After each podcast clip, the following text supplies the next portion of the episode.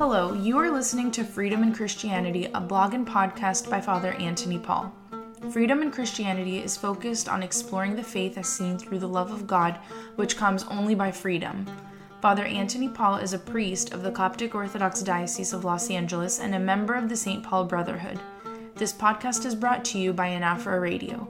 And now, Father Anthony Paul. What does it mean to be in love with God? What is the relationship like? A relationship takes two, right? Let's explore this with some short meditations from the book of love in the Bible, the Song of Songs. Draw me, 1 verse 4. Nobody can come to the Lord unless this person is called.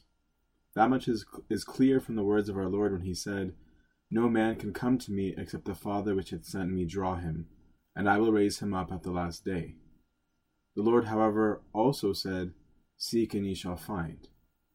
Putting together these two verses, we understand why the woman in this love relationship is saying, Draw me. She is seeking the Lord, knowing that she will be drawn by him. More important for us, however, is that if someone is drawn, it means that they were somewhere and are being taken somewhere else. So the person being called does not have to be someone who is always righteous. The person, person being called was away from God's grace, and it is His grace that pulls him back. Understanding this verse explains to us the lives of the repentant saints. The strong Saint Moses did not randomly stumble across the loving monk that helped him rob his cell. We are told that this bandit turned desert father was seeking God. He would look at the sun and ask if it was God, and if it was God, to, pro- to prove it. He was searching, and the Father indeed drew him. So beautifully did St. Moses find our Lord that he sacrificed all simply to live that relationship in the desert. St. Mary of Egypt did not by accident flee to the desert either.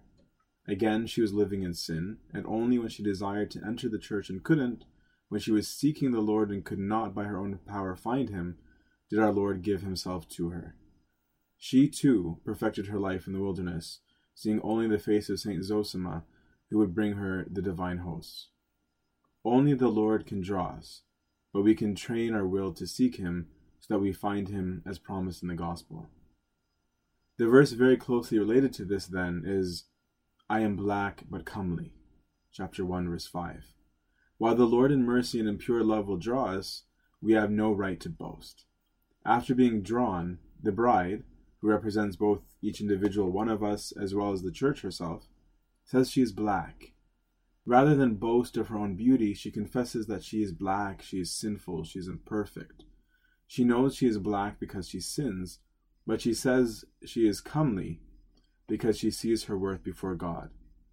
This helps us to understand St. Paul's words For as many of you as have been baptized into Christ have put on Christ.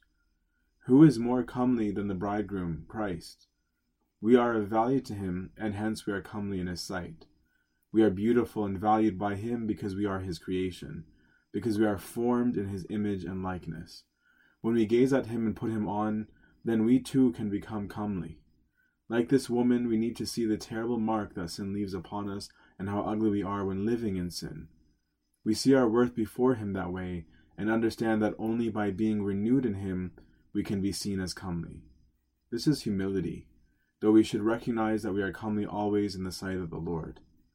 He loves us despite our impurities and shortcomings. We can take a strong example from the passion of our Lord in this verse. The Lord of creation hung upon the tree of life. The world saw him as ugly. He was condemned like a criminal and seen worthy of death. The source of all beauty, the very definition of comeliness, was nailed upon the cross in order to redeem us. He was willing to be black, even though he is comeliness itself. This clarifies for us that we can only be comely when we die with him, when we are baptized and rise again with him, and put on the Lord Christ in this sacrament. We can retain this beauty through the holy sacrament of repentance and confession. If thou knowest not, O thou fairest among women, go thy way forth by the footsteps of the flock, and feed thy kids beside the shepherd's tents. Chapter 1, verse 8. Even though the woman has been drawn by the Lord and knows her worth before him, she later cannot find him. The Lord answers her and tells her that if she doesn't know, she should ask the shepherds. Who are the shepherds? These are our priests, the holy orders. These are those who are taking care of us. So we learn that we cannot be so presumptuous as to think that we know the bridegroom so well by merely being drawn. We are told to ask these people for guidance, for them to point us in the direction of the Lord. St. Moses was drawn by the Lord, but he went and asked his shepherd for help, St. Isidore. St. Mary of Egypt got her help from St. Zosima. It is not sufficient to be drawn, it is vital that we be guided in order to find him. If we have sought him, he draws us. We view ourselves as black, but comely in him, and we ask the shepherds, then we can complete the verse, Draw me, with We will run after thee. Chapter 1, verse 4 again. If we are truly drawn, and if we truly love him and know where he is, we do not and cannot keep our love to ourselves. We are so enraptured by the beauty of our relationship with him that we are forced to tell others. We need not look far to see that. When the blessed prophet Isaiah was drawn, the Lord put the coal to his mouth, and Isaiah responded, Send me. He was drawn, and he was ready to go and bring all to see our beloved God. The Samaritan woman, St. Fotini, did the same. She met God and could not keep it to herself. She went and brought her entire village to come and see him. St. Paul the Apostle was drawn by the Lord, and he brought to Christ thousands upon thousands as well. This is a love that supersedes any normal human love, as there is more than enough of it to feel threatened or fear that we will not have as much personal love directed toward us. The love of God is infinite, and it pours out in abundance over each and every single one of us. All people of all generations can share a personal loving relationship with Him without fear of neglect. Seek Him, acknowledge your shortcomings, and get guidance. He will draw you near to Him, drawing with you multitudes of others, all bowing before His holy name and in awe at this love relationship which has no bounds.